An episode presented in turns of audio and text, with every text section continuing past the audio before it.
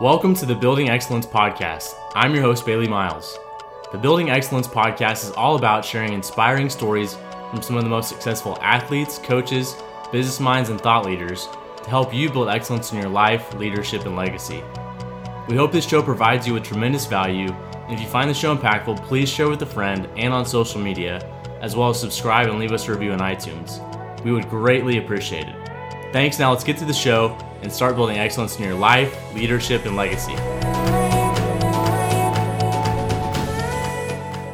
Hey everyone, welcome to the Building Excellence Podcast. I've got Evan Uwatake with me today. So did I get it right? You got it right. Got it right. First, first, first take. First take. I know that's, that was pretty special. Um, so I'm really excited to have you on. Uh, you know, you've been in marketing. You've had your own podcasts. You have a lot of different experiences that um, there's a lot to learn from. So really excited to have you on. So thanks for being here. Absolutely, it's a pleasure. I I'm not always on this side of the podcast, so it's it's nice and uh, man, excited to kind of dig in and, and see where we go. Yeah. So if you wouldn't mind, just kind of give us some uh, behind the scenes to your upbringing. Like, where did you grow up, um, and and things like that.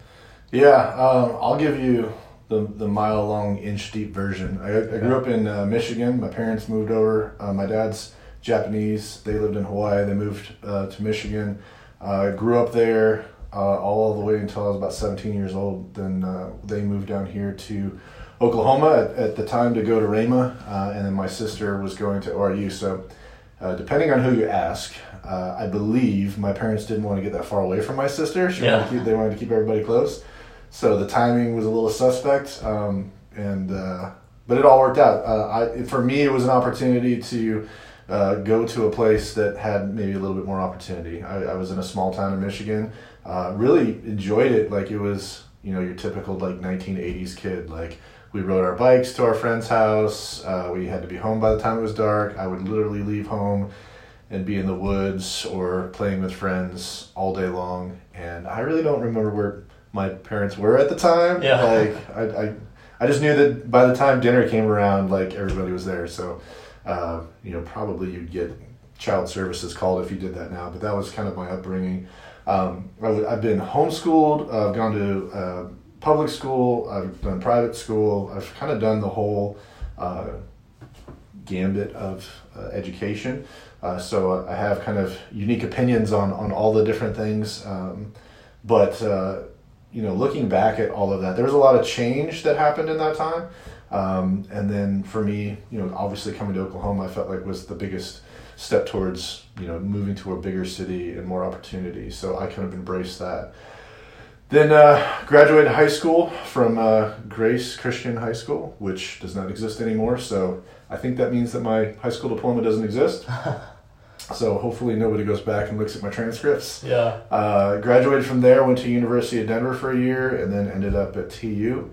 At that time, I met my wife. Uh, actually, I met my wife in high school, and we dated in high school, and then into college. I had a little break, and then ultimately got married. So technically, I married my high school sweetheart. So have uh, that going. We've been married for uh, ooh, 17 years, and um, man, it's flown by. I got two boys. Uh, I have a 11 year old and a 13 year old. He just turned 13 not too long ago, so I got to make sure I say it right. Yeah.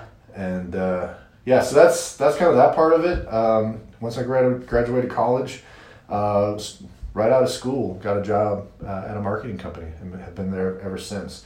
And it's been a wild ride of uh, learning, growing, um, and kind of working my way to the top, but then also just really growing in my, my leadership journey too. So uh, hopefully that gives you kind of the cliff notes, but uh, man, it's it's been a ride. Yeah, absolutely. And that's a lot right in there. Um, but were there any experiences that kind of shaped you growing up?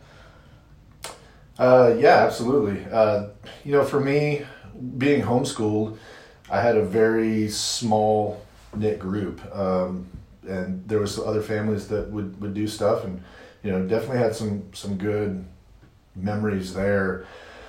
But as I progressed in my education and age, I kind of felt like I was uprooted every single time, uh, and you know, when when that happened, it kind of forced me to become independent, and for me, like I'm, I'm not one that likes change, but I knew that the, those changes were necessary at the time like for me to go to public school, like that was something that I wanted to do, uh, and I, I, really just felt like you know I wasn't I wasn't reaching my full potential uh, at you know public or at homeschool and private school.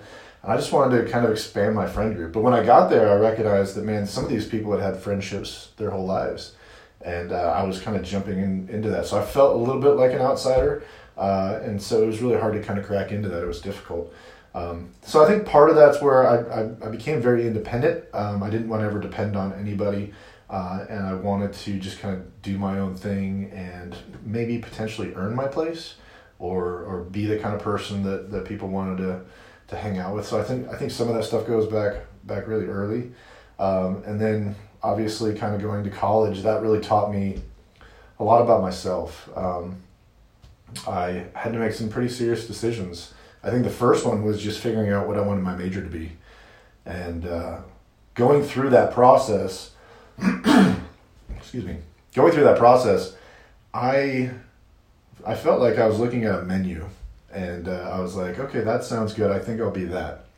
And so I don't recommend that as something that you do when you're trying to figure out what to do with the rest of your life. Yeah. Um, I, I took some things that I thought I was good at and I started to pursue those and uh, got all the way through my college uh, career and got to the other side and realized that I was I had a degree in something that I, I wasn't necessarily passionate about. Mm. and uh, had good grades in college uh, graduated from the University of Tulsa. This is probably not the best um, promotion for the University of Tulsa but I graduated and then I, I went to find a job. Well the industry that I was in which was more computer stuff it was really hot at the time that I went to school by the time I graduated, it had it had slowed significantly, and so the ability to find a job was really difficult. And in that process, I took uh, some aptitude tests, and I failed them. and uh, man, that talk about crushing to your spirit. You're like, I graduated college, I learned this specific thing and then when I got into the real world, it was completely different than what I expected. And not to say that I didn't know what I was doing. I, I, knew what I was doing, but the, the things they were testing you on was it was instead of it being theory of how this thing works, it was actual ability to do. And I had very little experience in that. And so for me, in that process, uh, I really had to make a, a, hard decision. Do I continue to pursue something that I'm not necessarily uh, passionate about? Or take a look at the things that I knew were actual strengths for me. And that was probably the first kind of toe in the water of maybe looking a little differently at, at what my career could be and uh, what I wanted to do. And if I had done that, maybe sophomore, junior of high school, I probably could have better prepared myself. Not saying that uh, you know you can't get experience from anything that you do. I obviously got experience all the way through that, but I think that was a really major point for me to say, what are my giftings? What are my talents? What are the things that I'm passionate about? What are the things that energize me? Um, or what's risen to the top?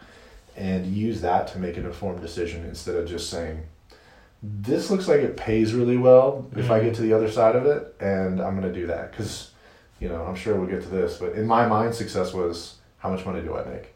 And, you know, how can I support myself and do these things? I was making decisions based on that as opposed to making decisions based on really what I was created to be. Mm-hmm. And, and going through that, how do you pro- how did you have the perspective to process that internally, where you started thinking about those things rather than maybe just shifting towards uh, success as financial or just as um, you know in your profession, being successful in that, even if it wasn't something you enjoyed. Well, I think partly. Um, kind of going into my actual career, I, I worked my way up uh, pretty quickly. I excelled at sales, uh, and so kind of found a, a job that kind of um, that integrated sales, technology, uh, and then ultimately marketing, which uh, I found is was me having an opportunity to be creative and problem solve. And so I got a little bit lucky, and I think that sometimes you know luck happens when uh, preparation meets opportunity, but there's also dumb luck, and I think I got a little bit of dumb luck. Yeah. And uh, what I found was I had the right people around me that kind of saw those things in me, and it started to kind of rise to the top. Um, but what, I'm sorry, what was the question again? I, I kind of I was getting there and I lost it for a second. Yeah, no, just about how basically in that in that experience where you failed your aptitude test, how did you have perspective to, to sit there and say this could be something that I could keep going with Oh, because yeah. of this, or I can change my perspective, find something that I'm maybe a little more gifted and talented at that I enjoy. Yeah. So so um, the stuff I was doing drained me. It was more uh, programming, coding, Yeah. uh, computer stuff, and I kind of looked at that from the standpoint of like if I'm doing this for the next ten years, I'm gonna be excited. Like I, was, I barely made it through four years, and it technically wasn't even four years because I only specialized in the last two. Yeah. So I was just like, I don't think I want to do that. And the other side of it was the industry was dead. So it's not that the actual industry wouldn't continue on, it has. It's just there wasn't jobs at the time. And so I think that made my, my decision a lot easier. Mm-hmm. Um, I just I just remember thinking to myself, I can always sell. Like there's always gonna be a need to sell. I just gotta find the right thing to sell. And maybe I can merge together my uh, you know my technological background that I've gotten from college. Maybe I can merge you know some of these things together and then eventually get maybe closer to that. But I didn't know. I mean, I was I was still shooting in the dark a little Yeah. bit, and uh, I, I was inching in the right direction. And I think that first hard conversation with myself of you know what am I actually good at. I think that was probably the key to setting me on the right path. Now we have things like strength finders and, and Birkman's, Sure. and you have things uh, that you, you know person personality traits and enneagrams and all that other stuff. I had no clue about that stuff. So when when I was you know further along, I actually took a lot of that stuff, and that it was so revealing to me. But at the same time, I was like, man, if I had just known a little bit sooner. So I'm not sure the age group of your audience, but uh, I'm assuming it's kind of your your age group, your generation. That stuff right there, as as hocusy pocusy as it feels sometimes, or when you, you hear people talk about, well, I'm a I'm a six, I'm a three.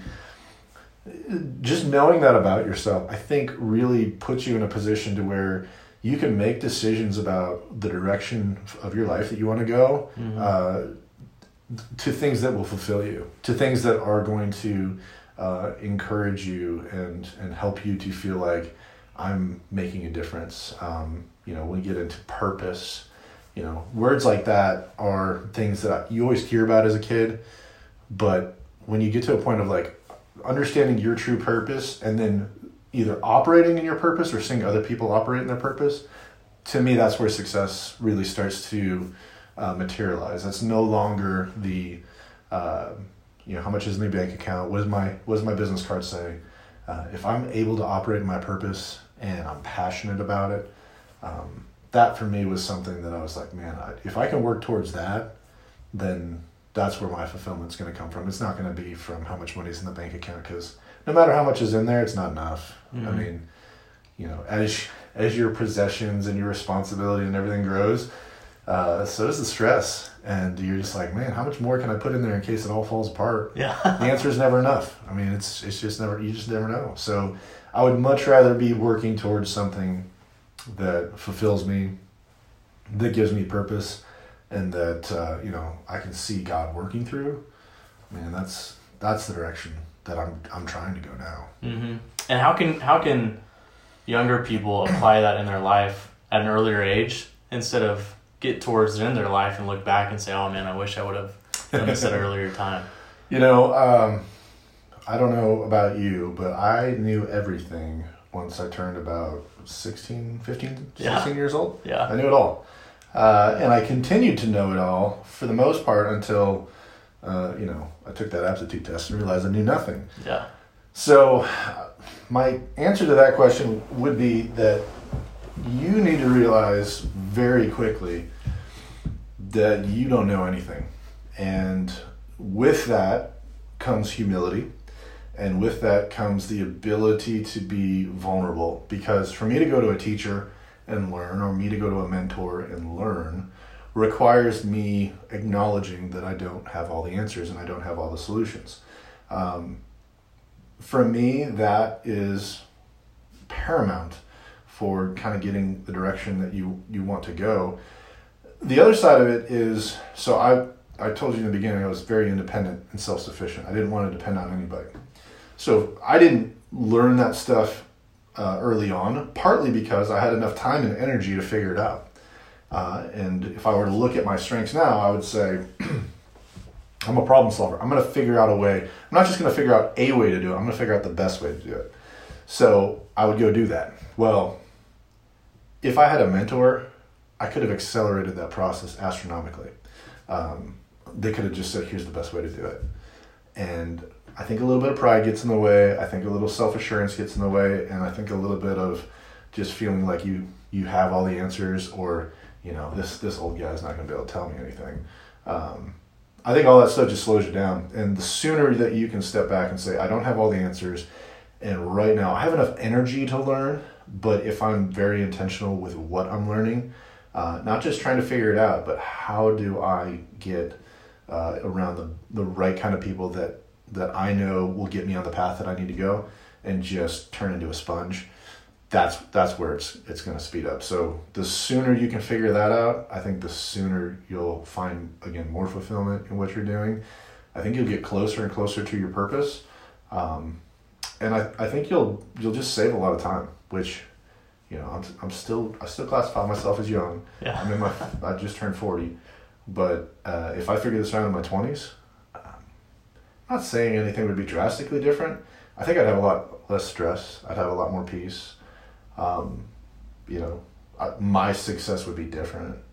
Um, but I, I just think that so much can happen from that. I, I think people look at guys like Steph Curry and they just drain threes all the time. Mm-hmm. And you just assume, well, I just need to do that. And then you go out and shoot a basket and you airball it and you're sitting there going, you know, what have I done? Like I'm horrible at this. Clearly, I can't do that because, you know, I look at guys out there and they're just you're just you're focusing on the success and not the journey. I think you could learn a ton from Steph Curry, and none of it has to do with basketball. See, I'm Absolutely. using some basketball. Yeah, yeah, I like it. But I think that you know, just understanding that, like, yeah, I could figure out how to make a three pointer and teach myself.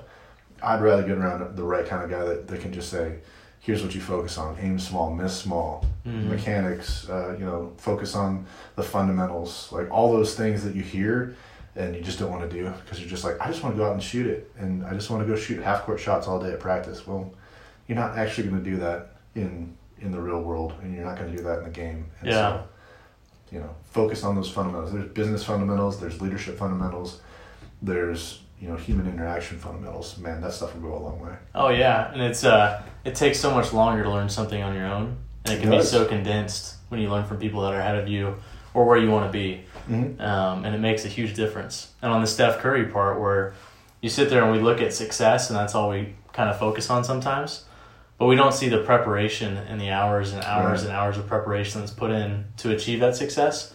And at the same time, what you're talking about a little bit, if you can learn at an early age about who you are, a little more about your gifts and abilities, because if we all go out there and try to be Steph Curry and shoot like Steph Curry, the majority of us are not gonna, hardly any of us are gonna be able to do that, right? Because the abilities that we have are not quite there. Mm-hmm.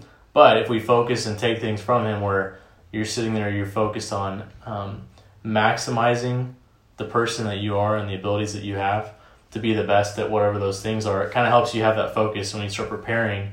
It really you're going to be able to maximize your talents and abilities in that way. Yeah, I think there's a combination between passion and purpose. Uh, I think he has a passion for the game Mhm. and it aligns with his purpose. Um, I think if somebody else were to go do that, if I were to go do that and spend that amount of time in the gym, I wouldn't be able to do it because I'd be completely drained. I thought you were going to say you'd be better than him. So I don't think so. no, Uh, okay. I, there's probably other things that I'd be better than than him at. Um, I can't remember who said it. If we you know judge you know the success of an animal by its ability to fly, um, you know like you know tigers and lions and stuff would be a- absolute failures. Yeah, That we we're not in a situation where the one thing defines you, but I will say that if for him if his purpose is playing basketball and, and leading on on the court. And uh, you know for him to go spend hours and hours and hours in the gym and he just wants to be there yeah he's gonna he will be better than me all, all day long.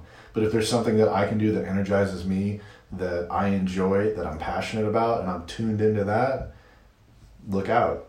Because I'll give anybody a run for their money because that's that's kind of that extra two percent. Like you know, I, I, think there's a lot of people that will uh, go really hard and they'll see success, but the guys who it looks effortless to, it's the ones that you know you can't outwork them because they're they're they're energized by the process. They're growing stronger in the adversity where you're potentially growing weaker.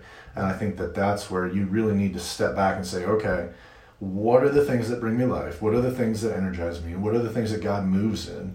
Um, are those things that I've had success in? And if if that's the case, then start whittling down towards that. I just completed uh, one degree with with Dave Jewett, who I know you know, and just you know gleaning from all the wisdom and, and expertise that he has, and he's not saying anything uh, that's just mind blowing what he's saying is is let's take a you know a 360 degree view of your life. What's the one thing? What's that 1% that direction that you're and how do we keep you going in that direction? And for some people you know they just they don't want to spend the time doing it. They just there's too much stuff going on and they want to try and do everything. Those are people in their 20s and because they, have the time and, and they, they, they were like me like hey I, will figure it out. Mm-hmm. but i have less time now. I have more responsibility and I want to be more intentional with that time. So a program like one one degree for me is way more attractive because I'm willing to spend that time to make sure that I'm staying in the things that that really drive me. And you know, if I'm able to do that, not to say you can't do that when you're young, because for me, when I'm when I was young, am young, uh, I need to go out there and I need to just try a bunch of stuff. Not just try the things that I think I'm good at, because I was good at computers and programming and stuff. Not just do those, but find the things that maybe there's a little bit more evidence. And some of that in- involves going out there and failing. Some of that go- involves pushing you outside of your comfort zone. A lot of those things involve change. And I think that in a world of safe spaces and and uh, you know, especially like people wearing masks and staying home and pandemics. Like I think we're being programmed right now to just hide. And I'm not saying that, uh, you know, from a medical standpoint, anything. All I'm saying is that you need to get out there and try new stuff and and learn to fail and learn to fail successfully because no time is wasted. Uh, you know that those those years in my 20s, my college career was not wasted. It was not a failure. I learned a lot in college. Um, and I, the most important thing I learned was what I didn't want to do with my life. Yeah. Uh, so, was that worth the price of the education? I don't know. Um, but when I go through and identify like what are the things that I enjoy doing, what are the things that uh, that I, I, think are potentially within my purpose, I, I have a much larger spectrum to look at as opposed to, well, I'm really good at playing video games and riding bicycles. Mm-hmm. Uh, you know, I, as much as I want to be a Call of Duty YouTuber, I just don't think that that's going to fit for all people. So get out there and, and try new stuff. I learned to solve a Rubik's my my um, my 11 year old taught me how to solve a Rubik's cube, and this was when I was, uh, 39. So because I just recently turned. I, I actually was of the same mindset. I'm going to figure this out how to do it. You know how many combinations it takes no, to uh, solve a Rubik's Cube? It's in like the tens of millions. Really? So, again, I have a lot of energy and time. Uh, yeah. Uh, I don't have that much time. Yeah. So, for him to show me, and he just watched YouTube, that's how he learned. Uh-huh. Uh, he learned how to do it and then uh, showed me how to do it. It took me six days. Um, and the most frustrating thing is I learned that my son is a horrible teacher. Yeah. He's like, just do this. Yeah. And I'm like, no, that's not going to work. I was like, what's step one? And for me, uh, I probably could have gone my whole life not learning how to, to solve a Rubik's Cube. But it, it taught me that I can still learn stuff. Uh, it, it taught me that it was un- still uncomfortable. Um, the payoff's really not that great, except to say that I know how to do it. Yeah. Um, but man, it's like so fun to just sit there and just know that whatever whatever it's mixed up to, I can solve it. Yeah. And that is just such a, a crazy little thing, but it was just kind of reminding me, just keep getting out there. I failed a ton of times. I got to step seven and I screwed up one thing and I had to start over again. Yeah. And that is so frustrating. But I chose not to I knew when I was, you know, going again, I was like, okay, I made that mistake three times. You know, what am I? Okay, I was turning this way instead of that way, and it, you just the more repetition you have with it, uh, your your brain just picks it up. When you're young, man, it, it, it picks it up so much faster, and uh, it's not as hardwired. I mean, he's solving it without moving it. I'm like doing this, and I'm like moving here. Yeah. It's just it, it's. I'm sure if I spent the time, I could figure out how to do it that way, but I really don't care anymore. I just Mhm. wanted to solve it. But you know, for me, it was just learning. It's okay to fail. It's okay to try new things, and for, it, for me, the process of learning to solve it was really really fun. Mm-hmm. And I I think what you'll find is not just in the things that you're doing, uh, sitting back and going, okay, like, am I going to make a ton of money doing this? I'm not going to make any money solving Rubik's cubes Yeah. unless I'm like a speed cuber, which is a thing I found out. Really. Um, okay. But for me, it was like, okay, that like I enjoy problem solving. I enjoy sitting back and looking at you know this jumbled mess of colors in a cube, and then learning how it moves and, and what the combinations do and what what is that telling me, and like when I get to here, what do I do next? And it's just that that problem solving part of it. I could spend a couple hours doing a Rubik's cube, learning how to do a Rubik's cube, and I wasn't exhausted. I, I, I sat back and I was like, I would literally like wake up thinking about it, you know, and just thinking about the combinations of the moves. And, uh, you know, for me, that was like kind of a clue. Was like, okay, this is something, this is like a driver for me. It's, it's something that I enjoy doing that would, if I can spend more time doing things like that, um, I'll be energized. I'm working in my purpose and I'm, uh, I'm solving a problem. But a lot of times when you solve a problem, people are willing to pay you to do that. And now we're talking. Now, now we're now we're going the right direction. Yeah, absolutely. And, and that's what there's a quote that says success leaves clues, Yes. but also I would say that experiences also leave clues too. Mhm. Just what you talked about, um, going back and looking into those experiences that you've had, just as simple as a Rubik's cube. What are uh, would you say that you're a naturally curious person? I would say that I'm not a naturally curious person. Really? Okay. Yeah. Um, I'll I'll say that my curiosity is awakened um, when I see other people that are passionate about things. Hmm. Um, which sounds really weird when you say it that way. No, it makes sense though. But if I walked up to a like a World War II statue and I just looked at it, I'd be like, "That's nice. Yeah. Yeah, somebody did something wonderful. Mm-hmm. Somebody saved a bunch of lives." But if I have somebody there who loves World War II history and they're talking about the battles and they're talking about this person in in particular and what they did, and uh, you know the adversity that they overcome, the things that they did, and the climate at the time, and what was going on, and you know the guns that they had to use, and and the way that you communicated. Now I'm interested. Now Yeah. I'm curious. But if I were to just look at that, I I would go, okay, move on. Like that doesn't mean anything to me. But when I'm around people that are passionate about certain things, my curiosity goes crazy because then I'm like, tell me more. I want to know.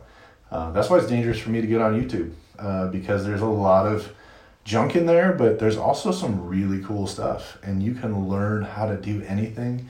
Um, like right now, my house sits in what used to be a pasture. It's my yard now, and there are YouTube channels of people that will teach me how to turn it into a golf course if I want to Yeah. and I am all sorts of curious about that. Uh-huh. But I would not have been if the guy was just like, "Here are the chemicals, spray them, you're done." I mean, these guys are a little eccentric, and they they are nerding out about how to make their. To, it's called lawn domination, Okay. where you dominate your neighbor and just embarrass them because their yard is a mess compared to yours. Uh huh. I'm in on that. I want to dominate my neighbors' yards. And so, of course, I've spent stupid amounts of money and time figuring out how to do that. And so that's what's awakened my curiosity. Yeah. Well, I was going to ask that too because you know you started your podcast, the Mhm. Young Business Business Leader podcast, and you got to interview a lot of different people. Yeah. Um, people from uh, Governor of Oklahoma Kevin Stitt, Mhm. right? Um, people in Chick Fil A, people in Hobby Lobby, all these different people, and there's so many lessons that you just talked about that you probably heard as patterns through those stories, maybe. Yeah. And how did how did that even come about? Like, how did the podcast come about for you? Saying this is something I want to do.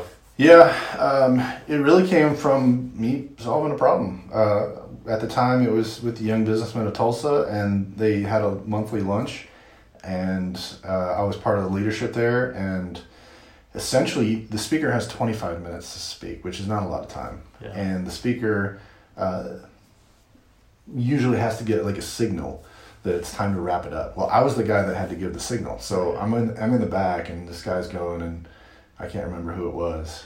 And I was like, oh man, this is like, this is really good stuff. Like, Yeah. this is great. And I look at my watch and I'm like, he needs to end. Yeah. like, we're going to be past time. We want to be respectful of everybody's time.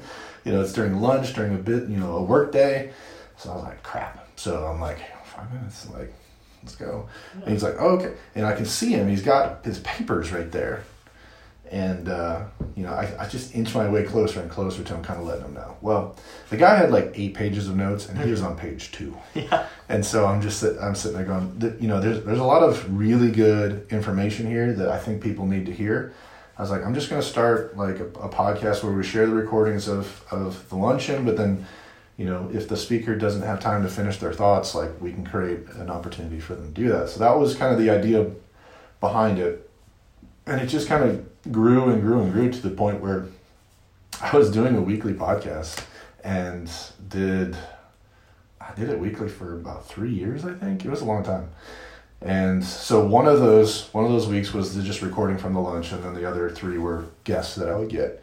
And then uh, eventually, I kind of like as we were doing it more and more, I, I realized that uh, success and and some of the leadership principles we were talking to were not localized to Tulsa, uh, and they were not you know gender specific. And so that's why I wanted to take a step back and say, okay, we're, we're hitting on a lot of great stuff, and I don't want people to potentially miss out on the content because it's a young businessman of Tulsa thing. Mhm. Uh, and so that's when I switched it over to the Young Business Leader podcast. But that's kind of the the birth of it. It's it's kind of come and gone a little bit. I've switched over to uh, helping out with uh, a men's ministry for Church on the Move called Brotherhood, and I've kind of shifted my focus over there. Not saying that the Young Business Leader podcast, uh, you know, won't start back up again because I, I have toyed around with the idea of it. I just want to kind of maybe you know tweak it a little bit because you know going at a, a weekly pace was was pretty intense. Mhm. Um, but at the same time, I learned so much from that. I had an opportunity to speak with some really amazing people, um, and I learned a ton in it. So if nobody listened, which I know that people did listen, but if nobody Yeah. listened, um, I was better because of it. And on the other side of it, um, it created some great opportunities. It created some great relationships. And so it was it was a fun ride. And again, no time is is, is wasted um, when you're doing stuff like that because even though if, you know I only had if if I only had two people listen to it, me probably my mom and like maybe one other person, Yeah. it didn't matter because it was it was educational and I think I became a better speaker because of it. Uh, I was able to you know think a lot quicker. Uh, I think I was a better communicator at that point. So man, it checked a lot of boxes, and I think it still does.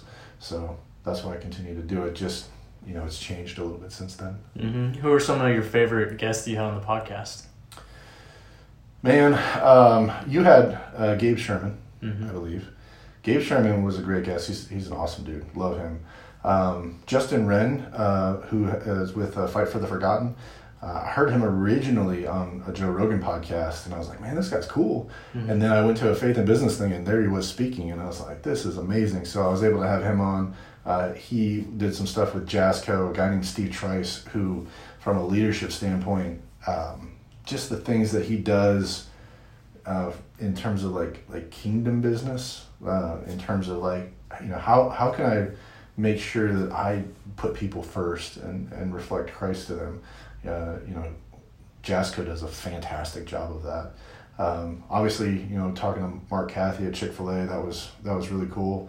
Um, I always talk about Martin Frey. He's he's the guy that's climbed uh, all. He's climbed the, the seven summits and sailed the seven seas. So he's climbed the highest peak on every continent, and he's uh, sailed uh, every ocean. And he's also since then been to the North Pole and the South Pole. So he's dubbed the world's most adventurous man.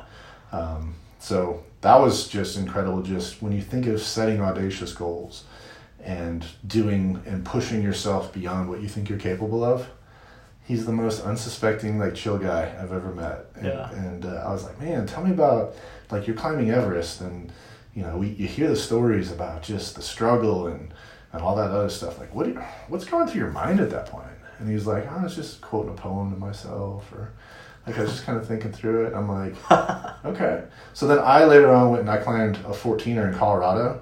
I was not thinking of a poem. Yeah. I was like, I shouldn't be here. This is I, this is the dumbest thing I've ever done. Like, I'm gonna get hurt. Like, that's what was going through my mind. And I'm on like, not nec- not necessarily an untechnical climb, but compared to what he did, dude was so chill. He was just quoting like little like haikus to himself. That, Yeah. that was incredible. So, uh, yeah, a lot of great stuff. Paul Wizakowski is another one um, that he actually worked with Gabe Sherman over at NASA but not a not like a big name or anything. But uh, th- what we talked about was that my path is not your path, and that for me was a really important um, podcast in the sense of recognizing that I can't compare my success to other people's success. I can't uh, look at you know whether it be people my age or people that I you know live with or that are in my community or, or whatever. I can't always compare myself to where they're at and say what the heck's wrong with me i just have to recognize that i'm on my own path and they're on their own path and that when things come up if they're successful that i need that i can celebrate with them um, and then just know that my opportunity is coming.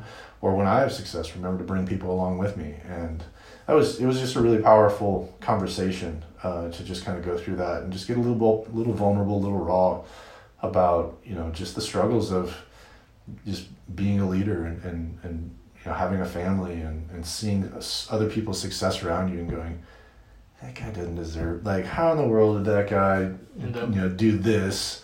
And i'm sitting here and working my butt off and i'm just not seeing it yet. Yeah. and just having the freedom to step back from that and say you know what? If he's op- if that person's operating in their gifts and they're they're they're operating within their purpose of course that success is going to come to them. My job is to find my purpose and find my path to success and pursue that and ultimately reflect Christ in the entire process. If I can if I can do those things, that's where success truly lies. So man, some of those just deeper conversations Yeah, were yeah. were so great. Um, it didn't have to be a huge name. It was uh, you know some of the the standard conversations were in my opinion some of the most impactful. Yeah. And how did you connect with all these different people? I mean, some were speakers from. Yeah. So YBT helped um, just because, you know, having an association name that you know had a website and had a little bit of notoriety that helped. Um, but over time, it was just you know kind of pointing back to the the consistency of the podcast and you know and, and hitting on some of the messages that we wanted to communicate. But many of the people that I talked to were in a phase of life that they were ready to give back, and so you know, just me being a younger guy pursuing them and just saying, "Hey, I want to talk about these things." I talked to Jim Stovall, and uh, he's he's blind, but I did the podcast uh, in his office, and it was so funny because as I was talking about certain things, I, I could tell when I struck a chord with him or there's something that he really connected with because he just lit up, and it was the coolest thing. I was like, you know, Jim doesn't have to do this for me. Like he's got a ton of other things that he can do. You know, he's he gets paid a lot of money to go speak and share his wisdom, and he was willing to spend the time with me just because I was hungry and I wanted to learn, and I was really connecting to some of the things that I think probably he's been saying for a long time, but uh, for me it was it was fresh and it was new, and uh, I just wanted to share that with others. And and once I once I was able to communicate that, I, I think the purpose was was the other reason that I was able to get uh, some of the guests that I was. Um, I was born in '81, so 1981, and so I'm technically a millennial. That that that group keeps getting bigger and bigger. It seems like so, but they've kind of settled on like 1980. So I'm one of the oldest millennials, and I kept it, it, at first I thought I was a Gen Xer, and I was just like, ah, those stupid millennials. They can't they can't even they all want participation trophies and things to be given to them. And as I got further into it, uh, I just realized I was like, yeah, they're gonna start putting me in this group. Like, I gotta do something about this. So the other part of it was just kind of saying like, hey, you know, if I'm gonna be a millennial, if that's the label that someone's gonna put on me, then I'm gonna define what it is. And um, I think just kind of taking those some of those steps to say, you know, like we're not victims. We, we are gonna take ownership of who we are. Uh, we've seen a lot, and and and life um, it, it- for our perspective of life is different just like you know kids growing up now you know if i'm younger through a pandemic i never had to go through a pandemic and and so for kids these days th- they feel like the world could end at any moment. Um, so that changes your outlook in life. That changes some of the things and that will ultimately shape how they make decisions. And so for us it was like you know september 11th it was you know the birth of the internet. It was it was all these other things uh, from a technology standpoint that that uh, kind of allowed us to see just this huge amount of growth this connectivity this information that's available uh, and then also this amount of tragedy that can happen. And so i just said you know what? Let's let's find a way uh, to figure this all out and the crazy thing was we were raised by we were raised by the previous generation Yeah. and their generation was completely different too it was a bunch of hippies Yeah. Yeah. uh, and they're just trying to figure it out. And you know, I no fault of their own. They did the best they could. So, you know, now it's up to us. Now we got to take uh, take responsibility for who we are. And the podcast was my attempt to kind of reshape culture a little bit. So, uh, I think I did it. I, I don't have a big enough audience to say that it really impacted anything, but who knows when the, you know, they're they're digging up the ancient ruins of Tulsa and they come across the the Tulsa internet yeah. and they find my podcast, they'll be like, "Oh, look at look at what they were trying to do back then." You know, Yeah. it was such a primitive being. yeah. No, no. I mean, I think obviously you've you've you know it wasn't just a small podcast. There's a lot of listeners to it, um, but you went out with the intent also just to help people. Yeah, I think that was kind of the the theme is you want to help people learn and grow and become better leaders. And so, speaking on that part, was it pretty fun and rewarding? Did you get any people reaching out to you about you know something that impacted them through a show, or or what was that like through those conversations? yeah. Um, I did have people reach out. Um, it wa- it was crazy because there was when I was doing them once a week, there was so much content that I had to almost step back when people would talk about an episode because it, would take a little bit. And Yeah. I mean, I was I learned from guys like John Lee Dumas who he was doing a daily podcast at times. So I don't even know how. I don't even know how he kept up with all that. He since changed it, but yeah, that was that was his thing, and he, and he grew it, and it, it became this massive thing. But you know, they, they would come and and and and talk about, man, you know, tell me about this, and like I would kind of go, I would be able to go a little bit deeper in the conversation with it, and just kind of. Uh, it would become new to me again because I, as I as I'm talking about it, I'm sitting there going, "Oh man, I remember thinking this, or I remember editing it." And um, at that point, I'd listen to it a couple times just to you know make sure that there was no technological issues or anything like that. But uh, it was it was just cool because it, it became its own thing, and then I could have conversations with them about their leadership journey and, and some of the experiences that they've had and you know sometimes it was just like you know what is he like? What is that person like? And other times it was man i've dealt with the imposter syndrome and i know that it's it's really dangerous. And I'm. it's nice to know that you know i'm not the only one that deals with something like that. And that for me that was cool because it, it just created an opportunity for relationship. And i think that you know through my journey for a lot of the things that i've done um, i've recognized that if i'm the guy that never is vulnerable never shows weakness never um, doesn't have the answer i'm not relatable. And the podcast was an opportunity for me to be a little bit more relatable to let that guard down a little bit um, and ultimately build relationships because some of the best relationships you have are when you walk through adversity together when you do fail. Um, you know the people that are there to help you through that do you have better relationships as a, as a result of that i always tried to avoid those things i always if, if something was going wrong i wouldn't tell anybody about it Mhm. because then i'm a failure and i don't want you to think i'm a failure i want you to think that i know all the answers Yeah. and that was flawed because whenever um, I was in a situation where I didn't have all the answers, I didn't have anybody around. I didn't have the, the, the kinds of relationships that I needed. And so um, for me, the podcast was a way to open myself up a little bit, but hopefully encourage other people too to say, you know, words like vulnerability um, are foreign to guys. Uh, you know, we're supposed to we're supposed to be the, the macho men. We're supposed to, you know, just go running into the burning building. And for me, it was like, you know, to be vulnerable and, and to have empathy. Man, those are two really foreign things for me. I still struggle with empath- empathy. I'm not very empathetic. I'm becoming more so, uh, just because I'm like starting to understand. but man, I was a, a tough love guy. Like, hey, suck it up. Why can't you be like me and figure it out on your own? Yeah. And then I realized, well, I didn't have it figured out either, so Yeah. I should give him a little grace. Yeah, for sure. yeah. Um, so going back a little bit to the podcast, you talked about where it was focused on comparison, Yeah. and you saying that was one one of your favorites that you've been through. Um, you know, why is it so hard to not compare in our culture, and, and just from an early age, I, I think many people compare. Even later on, people compare. How do you get past that? How do you focus on, uh, you know, yourself and not comparing yourself to other people? Well, um, I've thought about this a little bit, and I think that comparing is natural to us because we're used to having a scoreboard. We're used to having some sort of way to figure out who's winning and who's losing.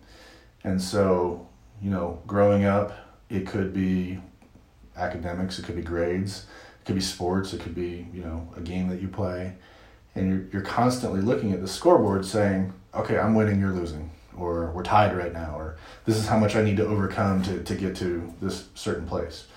And so I think it becomes uh, intrinsic, and I think we're just naturally competitive. I, I think you know we see uh, we, see people around us, and you you're like I'm better looking than that guy, or like I'm smarter than him. Like I think that uh, all those things kind of race through our heads because you know we we want to be wanted, and who are the people that are most wanted?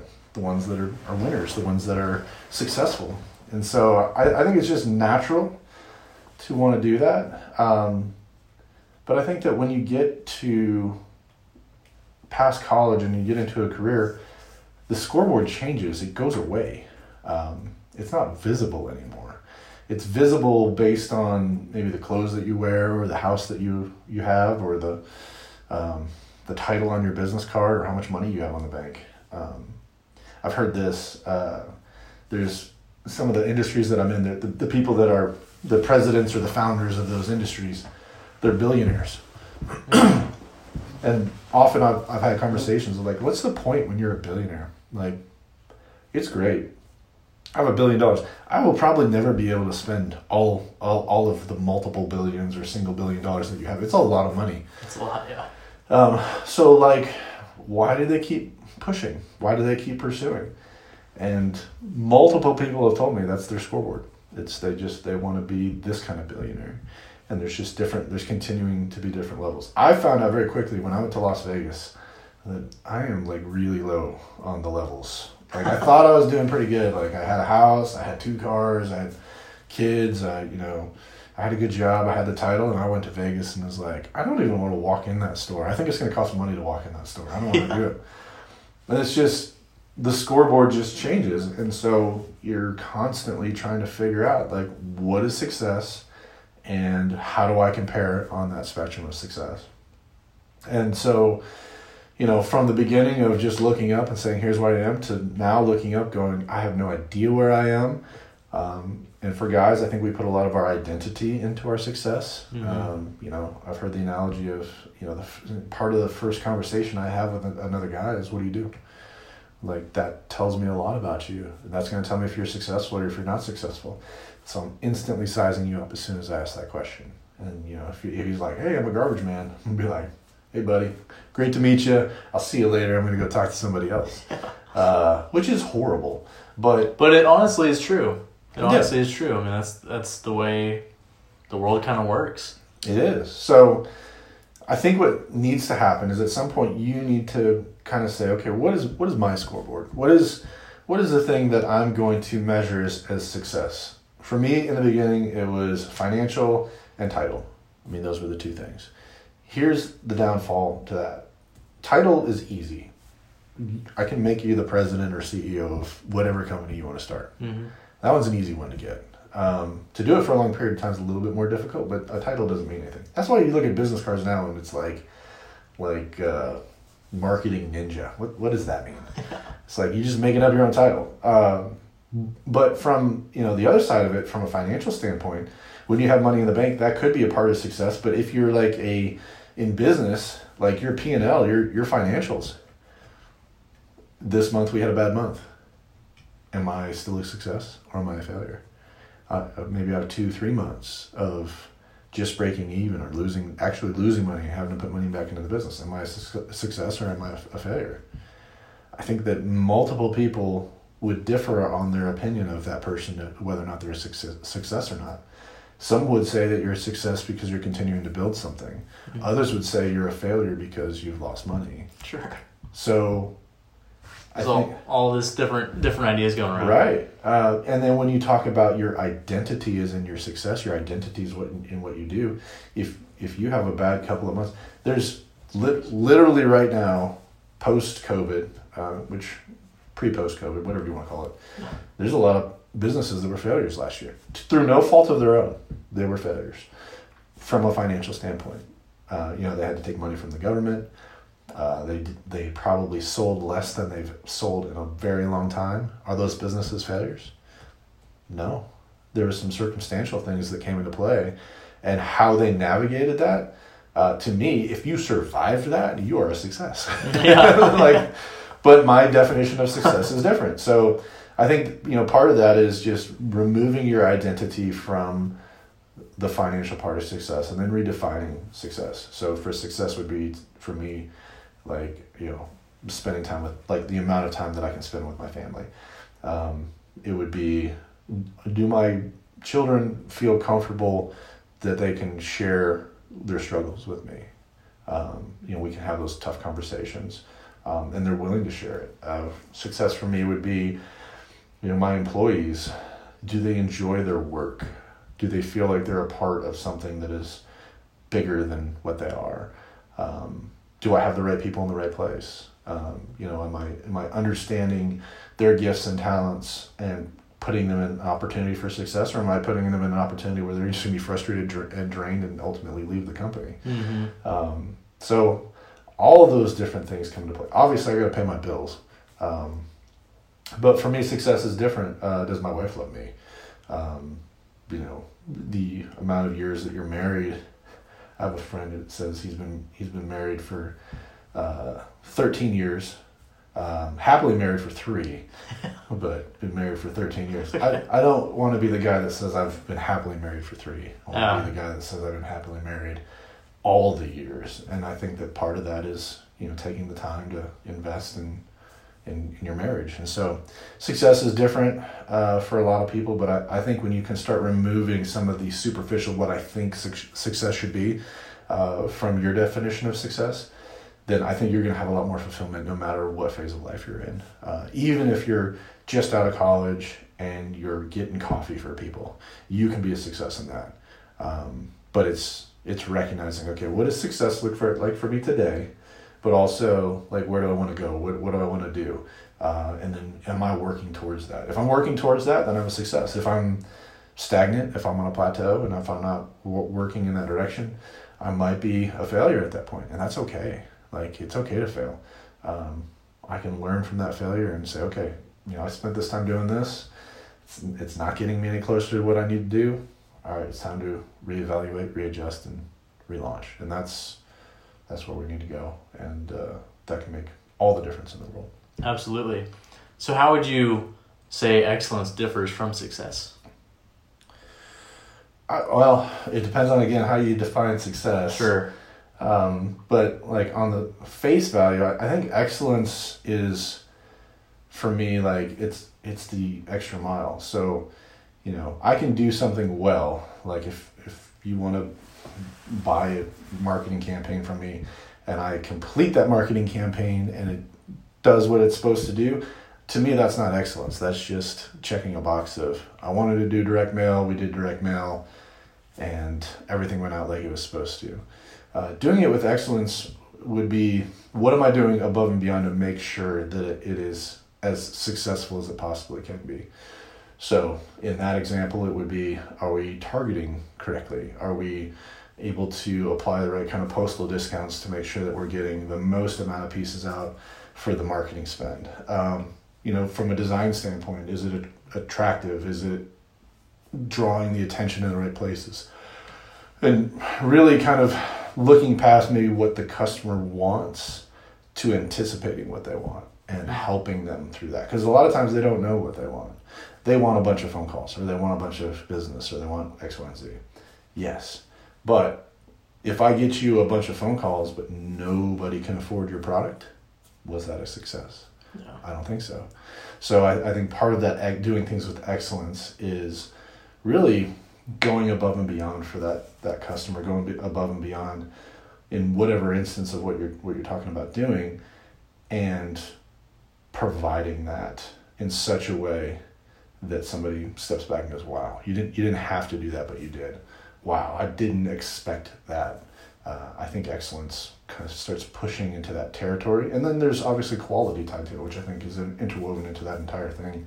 Quality and cheap don't go well together. So at some point you do need to make a decision but i think i can go above and beyond on a price point product and still provide excellence um, but also not spend all my time on that to where it wasn't worth it for me to do it so i, I think it's a little bit of a thin line but Mhm. i think it's something that you have to sit down and for yourself decide yeah. What is what is what is doing this with excellence look like for my situation because I, I think it'll vary in a lot of instances Yeah, or even like what is even what is personal excellence? uh-huh What's excellence like to be a father, to be a Mhm. husband?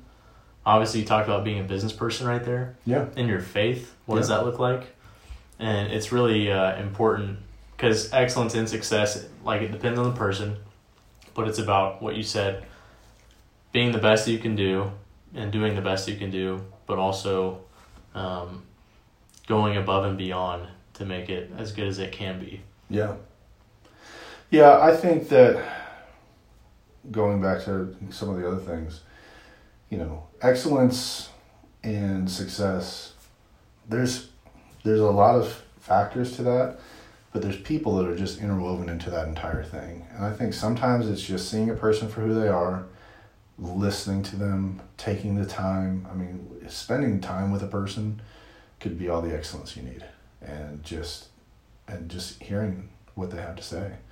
Uh, I've, I've run into countless situations where um, I've had customers that have left other companies that are my competition and come to do stuff with us just because they didn't feel heard, just because they didn't feel like the person they were working with cared. Mm.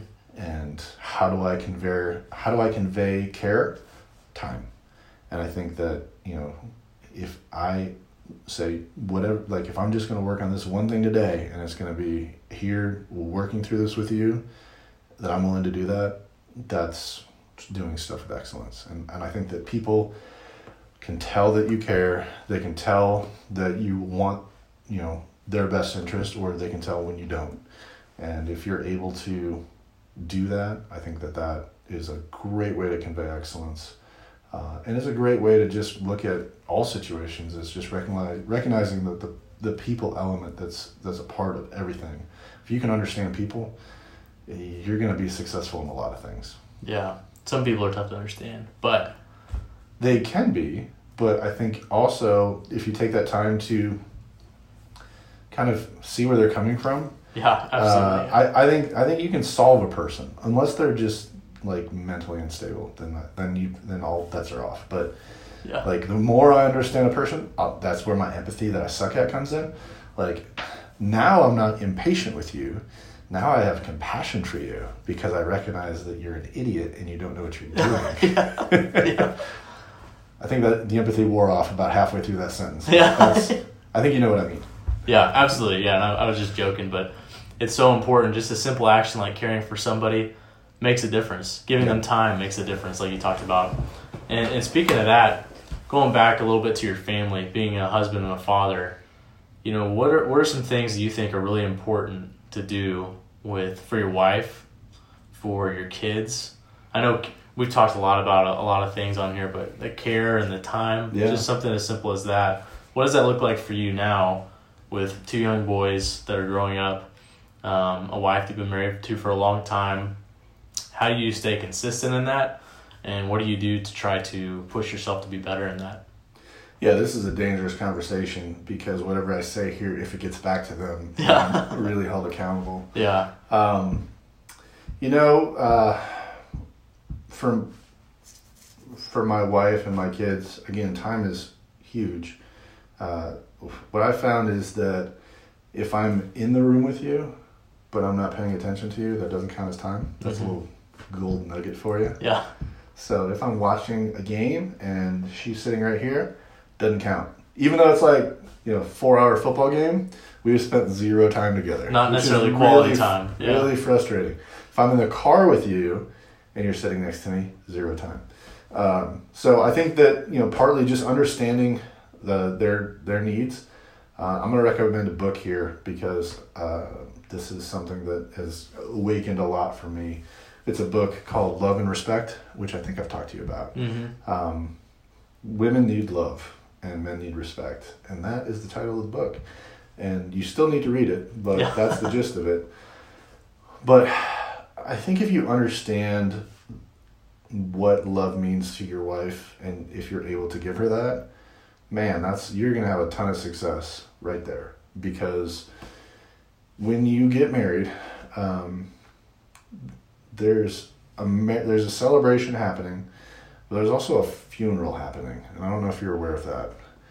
The celebration is that you're starting a new life with somebody, and that's awesome. You're the poten- you have all the potential in the world, and it's kind of like what we've like been programmed to work towards, like right, like you know, grow up, graduate, get married, have kids, retire and die. I think that's like I think that's pretty much all the, the high points. Um, I'm on the retire and die part. I think that's all I got left to do. But the funeral part of it is uh, your selfish ambitions dies at that point, and that is really depressing. But what I found is the guys that I would say have struggled in their marriage are still pursuing the things that they pursued before they were married, and um, not to say that I've, you know, just totally given up on my dreams. Sure.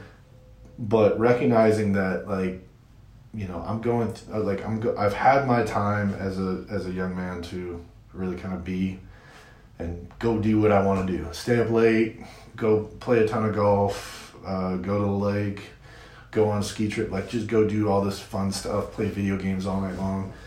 Like that was that was my time to do that and when i've gotten married now I have to make sure that that person is fulfilled. And so the only way to do they're, they're not going to fulfill themselves. Like I was essentially created to fulfill her needs, and she was created to fulfill my needs. And the way to do that is to constantly pour into her. And what will happen, and what Love and Respect talks about, is when you fill up her love tank, she will naturally reciprocate back.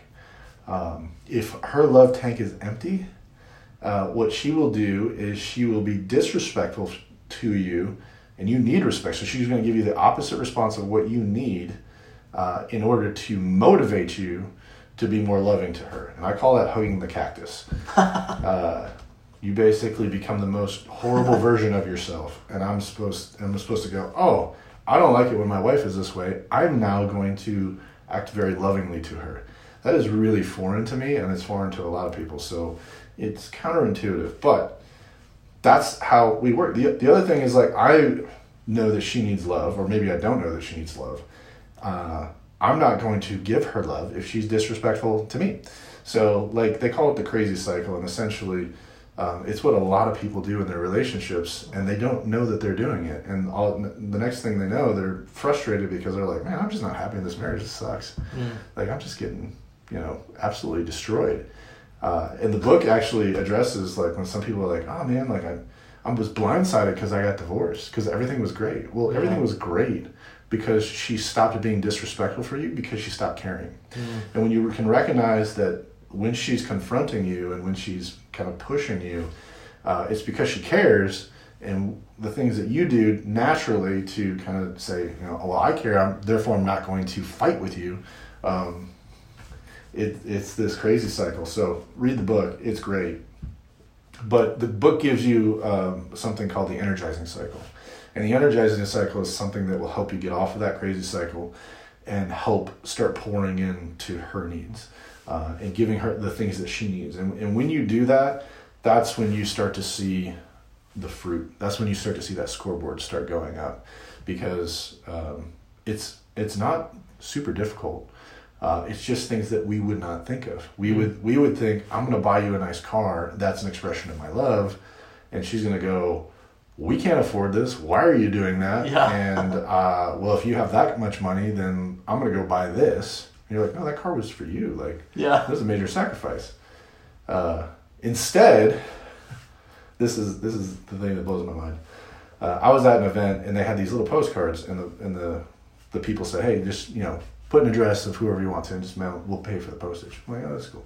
So I just write, "Thinking of you," and I put my home address and my wife's name on there, and mailed it to her. This was like four or five years ago. Uh-huh. That postcard is still by her nightstand Really? and she's she's hung on to that and the reason that she likes it from what i understand is that i was thinking about her during my day and that was that filled her low tank Mm. and it didn't cost me anything to do it but i was able to pour into her um, just by saying i'm thinking about you right now and that's what she needed and that's what she needs i need different things she needs different things but if you can understand those energizing things man you'll have a really really healthy relationship. And the same thing with your kids. Your kids just want your approval. They just want you to, uh, they want you to watch them. They, they want your attention. Like I literally, my son, uh, he has a little dirt bike and he wants me to watch him take it over a jump. He wants me to watch him drive around.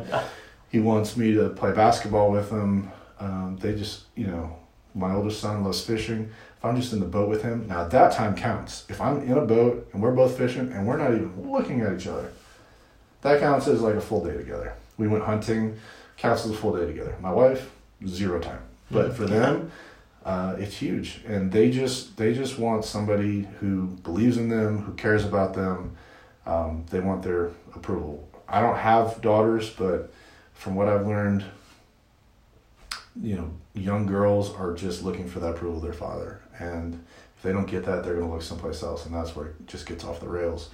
And so, just be there for your kids, spend the time, um, and invest in them, and you're going to see a ton of success just just from doing that.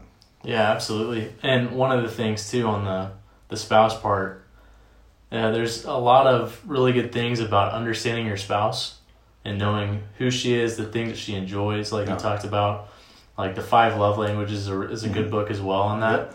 And you know, there's words of affirmation, acts of service, physical touch, and you start to gain some clarity on who that person is, kind of behind the scenes. Even though you're with them every day, you get to, you kind of knew that before, but you kind of really hone in on some things that make a lot of sense, Mm-hmm. like the quality time. You know, that's something that my wife is like too. Need to have quality time. If we're sitting watching TV, that's not quality time. You know, we have to be talking, doing something intentional. Whereas I just went to Nashville to watch my cousin graduate from Vanderbilt, and my dad and I just went on a little trip, Yeah. and we had a great time. But we can sit in a car and not talk. But there's something about the presence of, Mhm. of like your father, and every every kid's different. But going back to what you just said, going fishing, just fishing, being together, that's something that I feel like, at least from my perspective, that I really enjoyed. That just that little time. Obviously, we talk, but but uh, it was so important just being there, being present. Mm-hmm. You know, always being around is really important as a father. And another thing I think about as a parent that you talked about earlier is just the example that you set. Like I remember for my dad, he's not necessarily a guy who he's going to be talking about all the things that you should be doing. He's more of just a guy who just lives it and Mhm. sets the example. And so I watched that at a young age and was able to follow that.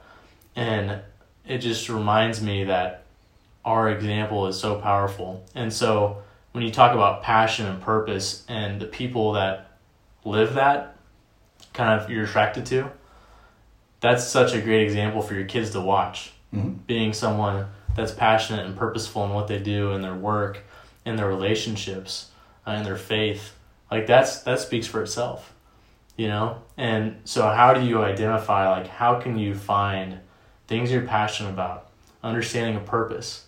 Because when you focus on those things, you don't always stray away from comparing yourself to other people. You don't Mhm. always stray away from looking down the road where you want to be. So, I guess to sum it all up, how do people kind of funnel themselves into understanding that you talk about your one degree, but identifying some things that they're passionate about and then starting to pursue those things and live with intentionality in their life? Yeah, I think one degree is a really, really good way to do that. But I will say this one degree for somebody in their 20s is difficult um, just because I don't think you've had enough time to live out some experiences and try try new stuff. So if you're just out of college uh, or you know in high school and college, now's the time to just go try a bunch of stuff. Go fail, go succeed, just put yourself out there and that's going to hopefully be an opportunity for a little bit later on for you to look back and say, okay, I enjoyed these things, I was successful in these things, whether it be, um, you know, I made a lot of money or had a lot of great relationships or, man, I never even felt like I was working because, like, you know, I was just constantly doing what I love. Like, that kind of stuff is just a lot of, um, um, I want to say criteria, but it, it's a lot of just fuel for narrowing into that one degree because the other side of one degree is if you've only been going in one direction, then you don't know what the other 360 or 359 degrees are. Absolutely, that's so, a great point. So you need to go out there and, and do that. Um, the other thing was, uh, in my talking with Dave uh, Jewett, was understanding the concept of a home run. And, and so he would he would basically kind of talk about like when you were operating your drivers, you would see these things that would be a home run, and that was a difficult one for me to kind of get my head around because I'm just like, all right, a home run is like a grand slam home run, like it's, you know, we win the game, it's Yeah. a walk off, like it's it's this huge thing, and so I was looking for these just massive things. It's like, okay, a home run would be I make a million dollars. Okay, I haven't done that yet, so Yeah. zero home runs. Uh, a home run would be like, you know, having a huge amount of success in my business and, you know, just having no adversity, no struggles. N- nope, haven't had that either. So I was Yeah. like, I don't have any home runs. This sucks.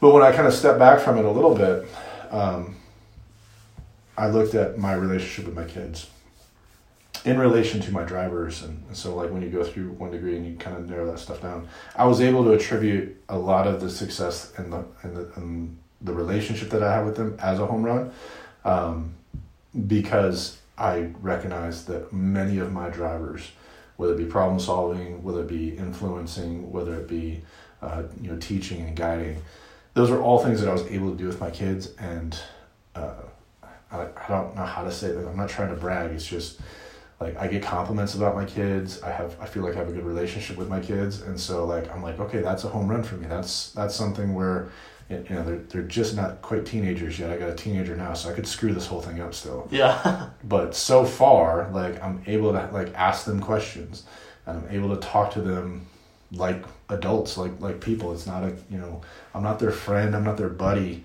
Like you know I want them to be successful, but they also they want me to be proud of them, and so. Uh, you know, I'm constantly working with that. So I'm like, okay, that's for me what a home run looks like. All right, now how do I translate that that to other stuff? And so, kind of going back to that big question of like, how do I find my purpose? How do I find uh, the things that I'm passionate about?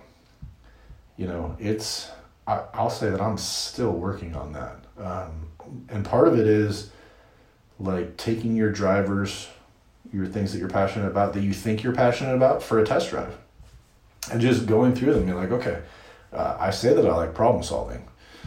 Let's put a problem in front of me and see what happens. And if I start doing it, I'm like, this sucks. Like, Yeah.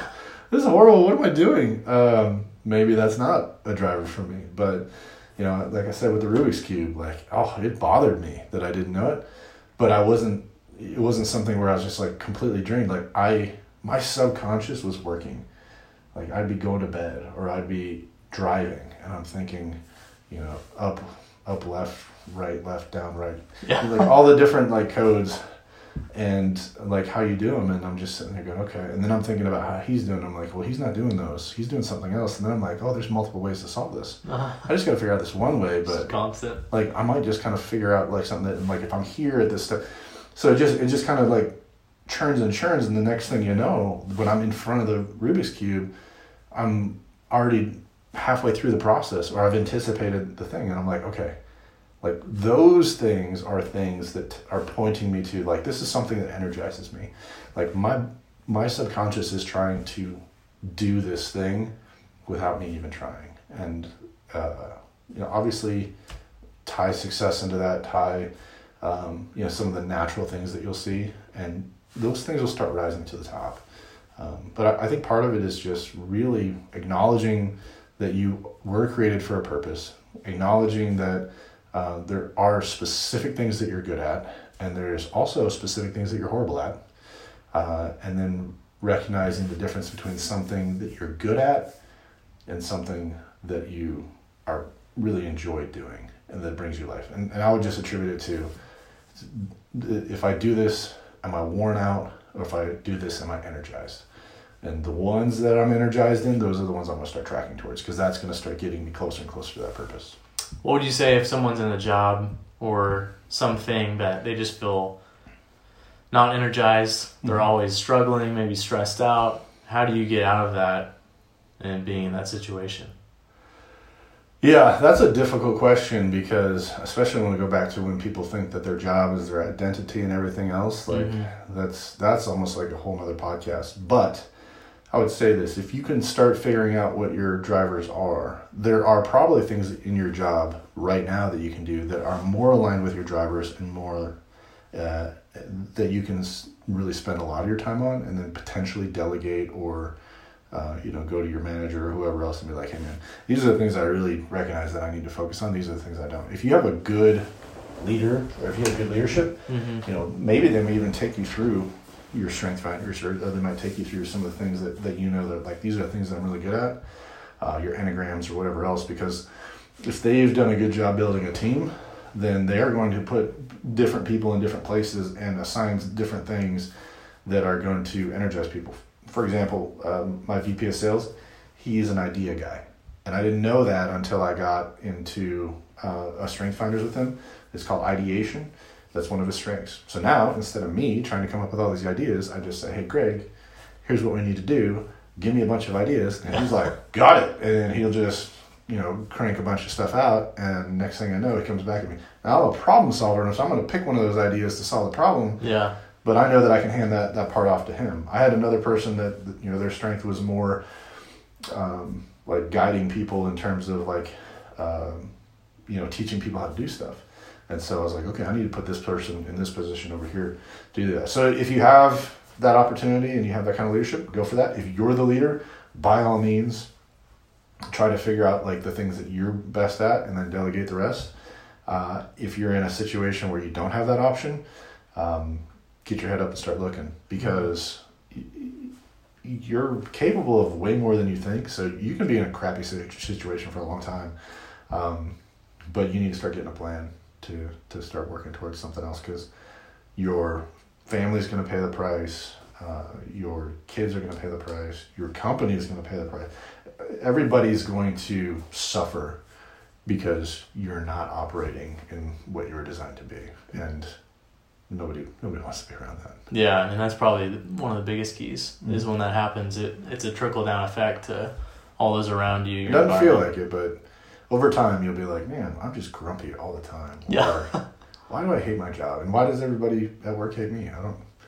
I don't know. Well, it's possible that you're not operating in your strengths. Yeah, and I think too when you start identifying those things, it's like having the courage to step away from something that's familiar and step into something that's unfamiliar, but it might be a step in the right direction to get you going towards that thing that might potentially be something you're passionate about, purposeful in. Mm-hmm. And it's just taking that step of courage to get there.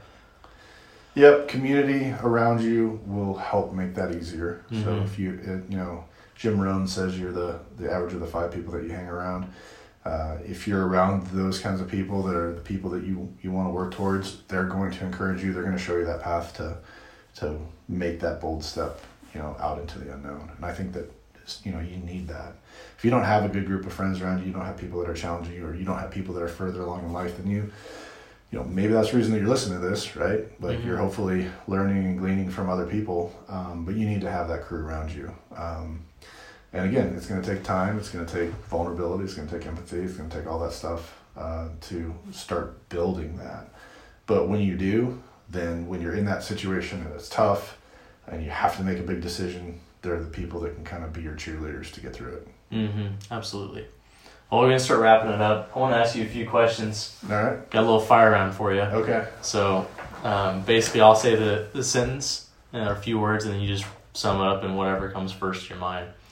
So finish the sentence. You can do anything if. You can do anything if you're passionate about it. My mission is. My mission is to solve problems, to find the right way to do it, and help bring other people along in the process. Focus is. Focus is tough.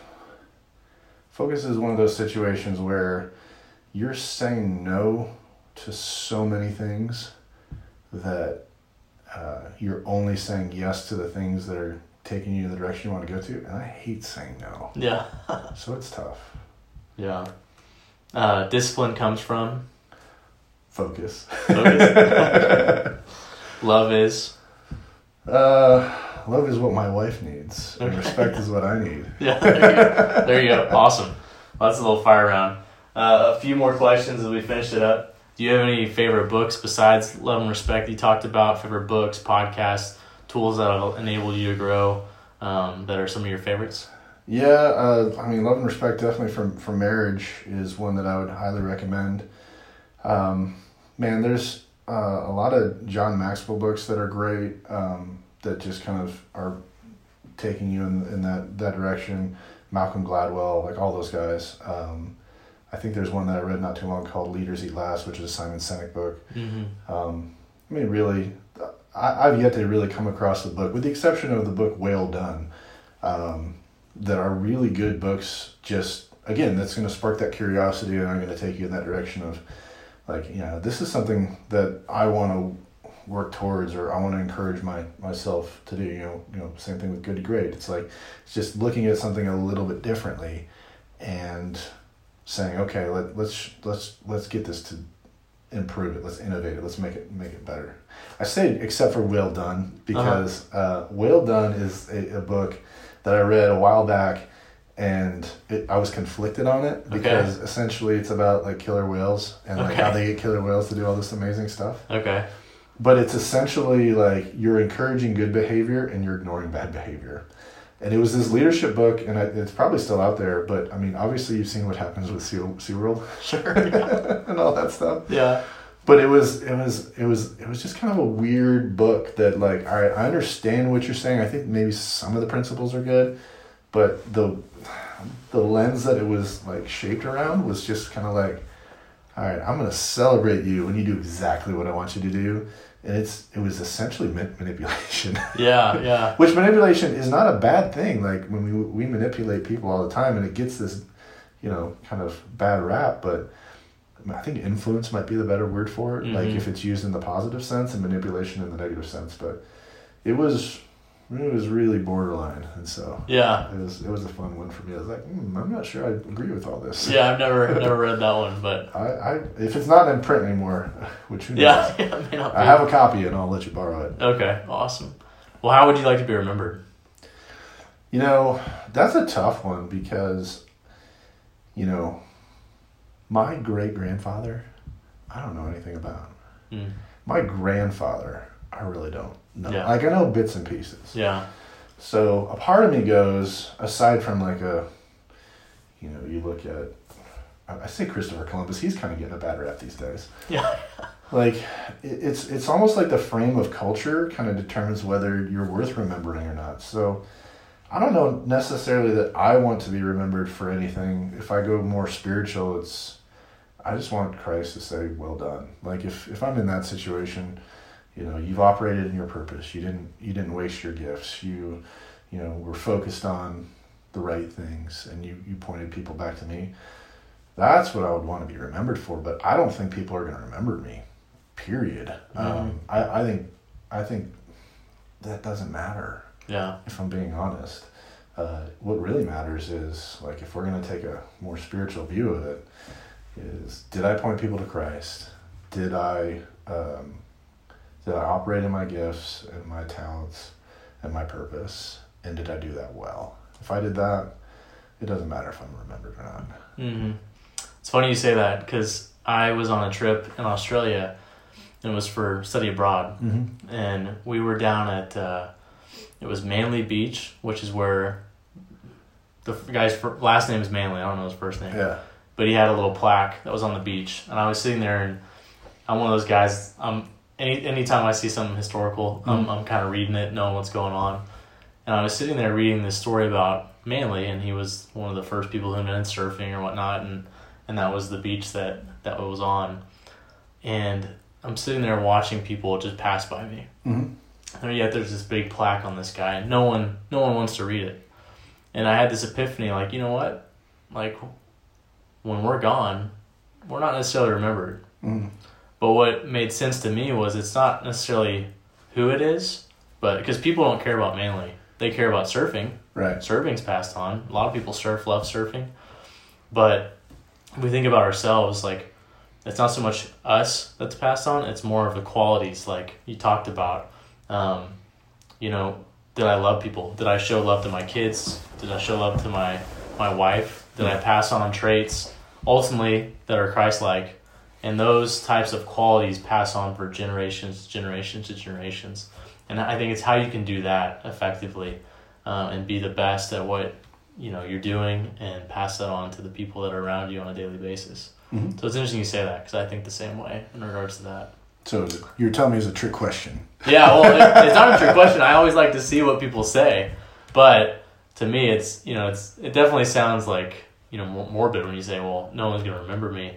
But at the same time, it's like, well, honestly, think about who's think about who's the president of South Africa right now. I couldn't tell you. It's funny, we're all in our own little environments, but the things that last are obviously faith is important to, to myself, and I know you as well Mhm. th- that that lasts, but it's uh, not so much the people. But we tend to think that we're important in our own little sphere of influence, for sure. Yeah, I, th- I think you're pointing back to the scoreboard again. And Yeah. I, I would just say that, that that is a way to keep score. Like, how am I remembered? But Mhm. at that point, I'm gone. So yeah, you know, the, not much I can do about it. You know, the well, how somebody interprets that plaque is really going to be how I'm remembered at that point. And hmm At that point, I really don't care. yeah, yeah. you talked a little about excellence a little bit. What does building excellence mean to you? Well, I, I think excellence is obviously built. I don't think you can have excellence without that process. Um, I think the other part of it is, is excellence is never complete. Um, I don't think that if I do something with excellence today, that I can do the same thing tomorrow and consider it excellence. So I, I think excellence is a journey, um, and I, I think that if you're striving for excellence, you're you're innovating all the time, and I think that today's innovation becomes, you know, uh, yesterday's um, standard features. I mean, you, Yeah, cars didn't used to have seatbelts, yeah, and that was pretty innovative at the time. Yeah. And now, like, you can't buy a car without one, to my knowledge. yeah, Um, so you, if I was just like, hey man, I, we have cars that have headlights, windshield wipers, and seatbelts. We're doing things with excellence. I would take issue with that, and I think that you have to keep moving to keep aspiring for for excellence. And if you're on that path, and you're walking down that path, then maybe you're getting a little closer to it. yeah. Absolutely, it's, it's a process for sure. Yep. Yep. Awesome. Well, Evan, thanks for being on the show. I really appreciate it. Thanks for Absolutely. Sharing all the knowledge you just shared. There's so many great things that we could have talked for a lot longer about, um, you know, through all the, the things you talked about. But also, thanks for being a good husband, father, for making a difference for the right reasons. Um, and it, it'll be definitely very impactful for the people that listen. So thanks for being on the show. I'm excited, man. Yep. Thanks. Hey everyone, it's Bailey Miles. Thanks again so much for tuning in. We hope you found value in the show, and if you enjoyed it, we would really appreciate you sharing the show with a friend, subscribing on Apple or Spotify podcasts, writing a quick review, or leaving a five star rating. When you do that, it really helps get the message out and allows more people to hear these stories and help them build excellence in their life, leadership, and legacy. If you have any questions, thoughts, or ideas, I'd love to hear from you. You can reach out to me via email. It's bailey at baileymiles.com. Follow us on social. We're on all the different social platforms Instagram, Facebook, Twitter, and YouTube. Or check out our website at baileymiles.com. Uh, once again, I'd love to hear from you, so definitely do that. And then thanks again for joining me on this journey. And remember, life begins at the end of your comfort zone.